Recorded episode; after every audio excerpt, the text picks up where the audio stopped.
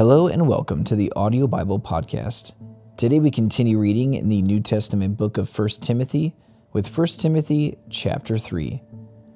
Here is a trustworthy saying Whoever aspires to be an overseer desires a noble task. Now the overseer is to be above reproach, faithful to his wife, temperate, self controlled, respectable, hospitable, able to teach, not given to drunkenness, not violent, but gentle, not quarrelsome, not a lover of money.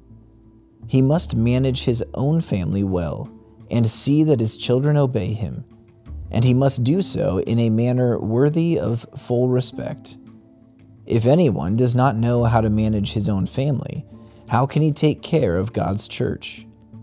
He must not be a recent convert or he may become conceited and fall under the same judgment as the devil.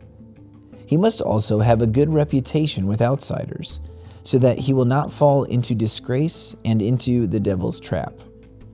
In the same way, deacons are to be worthy of respect, sincere, not indulging in much wine, and not pursuing dishonest gain. They must keep hold of the deep truths of the faith with a clear conscience they must first be tested, and then, if there is nothing against them, let them serve as deacons.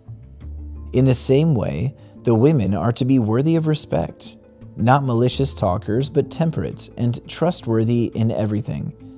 A deacon must be faithful to his wife, and must manage his children and his household well.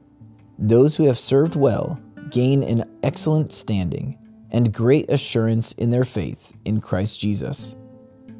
Although I hope to come to you soon, I am writing you these instructions so that, if I am delayed, you will know how people ought to conduct themselves in God's household, which is the church of the living God, the pillar and foundation of the truth.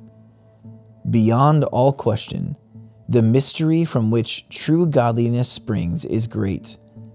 He appeared in the flesh, was vindicated by the Spirit was seen by angels, was preached among the nations, was believed on in the world, was taken up in glory. Thank you for tuning in to the Audio Bible podcast today. This has been 1 Timothy chapter 3 from the Word of God.